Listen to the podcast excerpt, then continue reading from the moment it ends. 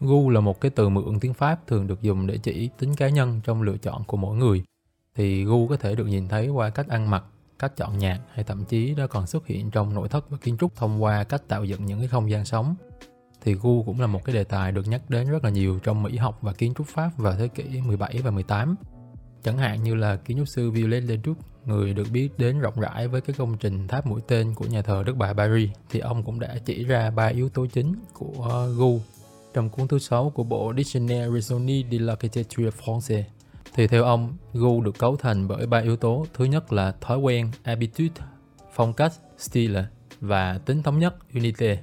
Nói cách khác thì một ngôi nhà có gu là sự đồng điệu giữa phần bên trong, tức là thói quen và lối sống, với phần bên ngoài là kiểu dáng và phong cách của ngôi nhà. Để đi tìm cái gu của mình trong lúc làm nhà, nó cũng là một cái dịp để mà người ở có thể để ý nhiều hơn và suy nghĩ sâu hơn về lối sống cũng như là sở thích của mình.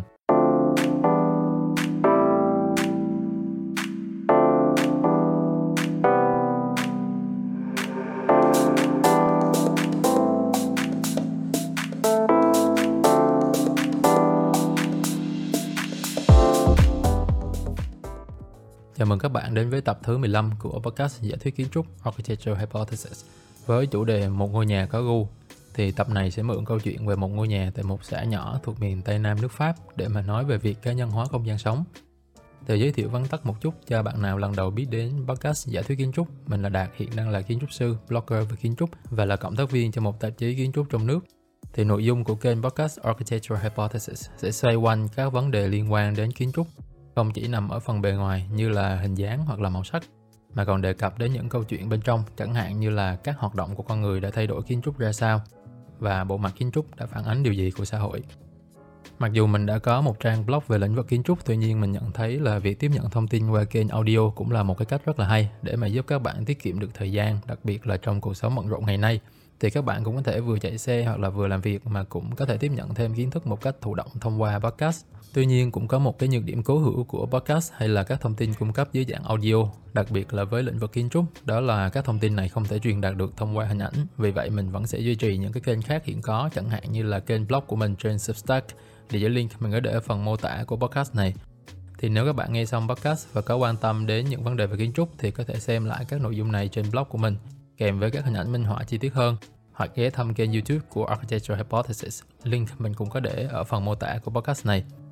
Trở lại với chủ đề chính của tập này thì trong vòng một thập kỷ gần đây, chúng ta cũng thấy là sự đi lên của công nghệ nó đã tạo ra một cái khối lượng hình ảnh về nội thất và kiến trúc rất là đồ sộ cũng như là rất dễ tiếp cận. Và một vài cái tên về mạng xã hội hình ảnh nổi tiếng có thể kể đến như là Pinterest hoặc Instagram hoặc là các video về trang trí nhà cửa trên YouTube hay là Facebook.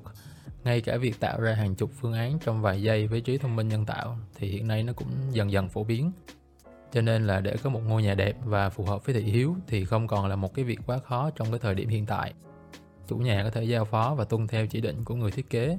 những người có chuyên môn về màu sắc, tỷ lệ và hình khối hoặc là tự mình trang trí ngôi nhà theo các hình mẫu và công thức trên mạng xã hội hay là dùng các công cụ trí thông minh nhân tạo để mà tạo ra cái ngôi nhà hợp thời. Tuy nhiên là để làm được một ngôi nhà có gu á, nó lại là một câu chuyện hoàn toàn khác. Nó không chỉ đòi hỏi cái phần nhìn mà còn đề cao cái tính độc đáo trong cái lối sống và sở thích cá nhân. Những cái yếu tố thuộc về bên trong mà không thể nào chọn từ một cái hình mẫu nào khác ở trên mạng hết. Cho nên là một ngôi nhà có gu á, có cá tính thì không phụ thuộc vào việc nó phải trông như thế nào thay vào đó, cái không gian nó chỉ có gu khi mà người ở ưu tiên cái lối sống và sở thích của mình, chứ không làm nhà theo cái đẹp của số đông hay là theo một cái xu hướng nào đó thì Ure House là một ngôi nhà tại một xã nhỏ thuộc miền Tây Nam nước Pháp và có thể xem là một cái ví dụ khá là hay về một cái ngôi nhà có gu khi mà nó từ chối tuân theo các cái ràng buộc của một cái phong cách nhất định và đề cao sự độc đáo trong lối sống cá nhân. Từ đó nó tạo ra một cái ngôi nhà khá là cởi mở và thoải mái. Xuất phát điểm từ việc cải tạo lại một ngôi nhà bỏ hoang ở vùng nông thôn La Betive thành chỗ ở cho gia đình bốn người. Thì ngôi nhà mới được hình thành nhờ vào việc theo đuổi một cái ước muốn của chủ nhà, đó là let's not change a thing tức là hãy đừng có thay đổi một cái gì hết. Thì dựa trên mong muốn này, toàn bộ hiện trạng được giữ lại tối đa. Những cái mảng thực vật xâm thực vào cái ngôi nhà cũ bỏ hoang cũng được giữ lại và tạo thành cái khoảng sân vườn bên hiên trước những khoảng sụp của hệ mái cũ thì người ta cũng giữ lại và định hình cho nó chắc chắn rồi lắp cửa sổ trời, thay vì là sửa lại và lợp kính như là cách làm thông thường. Và các ô cửa của ngôi nhà cũ với nhiều kích thước cao thấp khác nhau thì người ta cũng giữ lại nguyên trạng. Và cũng vì không ép mình vào một cái phong cách nhất định, cho nên là việc thêm vào những cái tiện nghi hỗ trợ cho người khuyết tật nó cũng không còn là việc khó khăn nữa và những cái đường dốc cho xe lăn vốn rất là khó trong thiết kế nhà ở nó lại dễ dàng ăn khớp với không khí chung và trở thành một phần không thể thiếu trong tổng thể ngôi nhà. Một điểm khác nữa là đồ nội thất tùy hứng với nhiều kiểu dáng cùng với những vật dụng thường ngày nó khiến cho ngôi nhà luôn mang hơi ấm của con người. Thì ở Uri House á, mặc dù đồ nội thất nó không đồng đều và không theo một cái phong cách nào hết tuy nhiên đó đều là những cái đồ dùng quen thuộc của từng người trong gia đình thì cũng vì vậy cho nên là mỗi thành viên họ đều xuất hiện rất là sống động thông qua các vật dụng thường dùng và đồ nội thất yêu thích. Hure House á, là một thương thưởng rất là xứng đáng khi mà chủ nhà dám từ bỏ các xu hướng thiết kế có tính khuôn mẫu để mà chiều chuộng những cái cảm xúc cá nhân và theo đuổi sở thích của mình.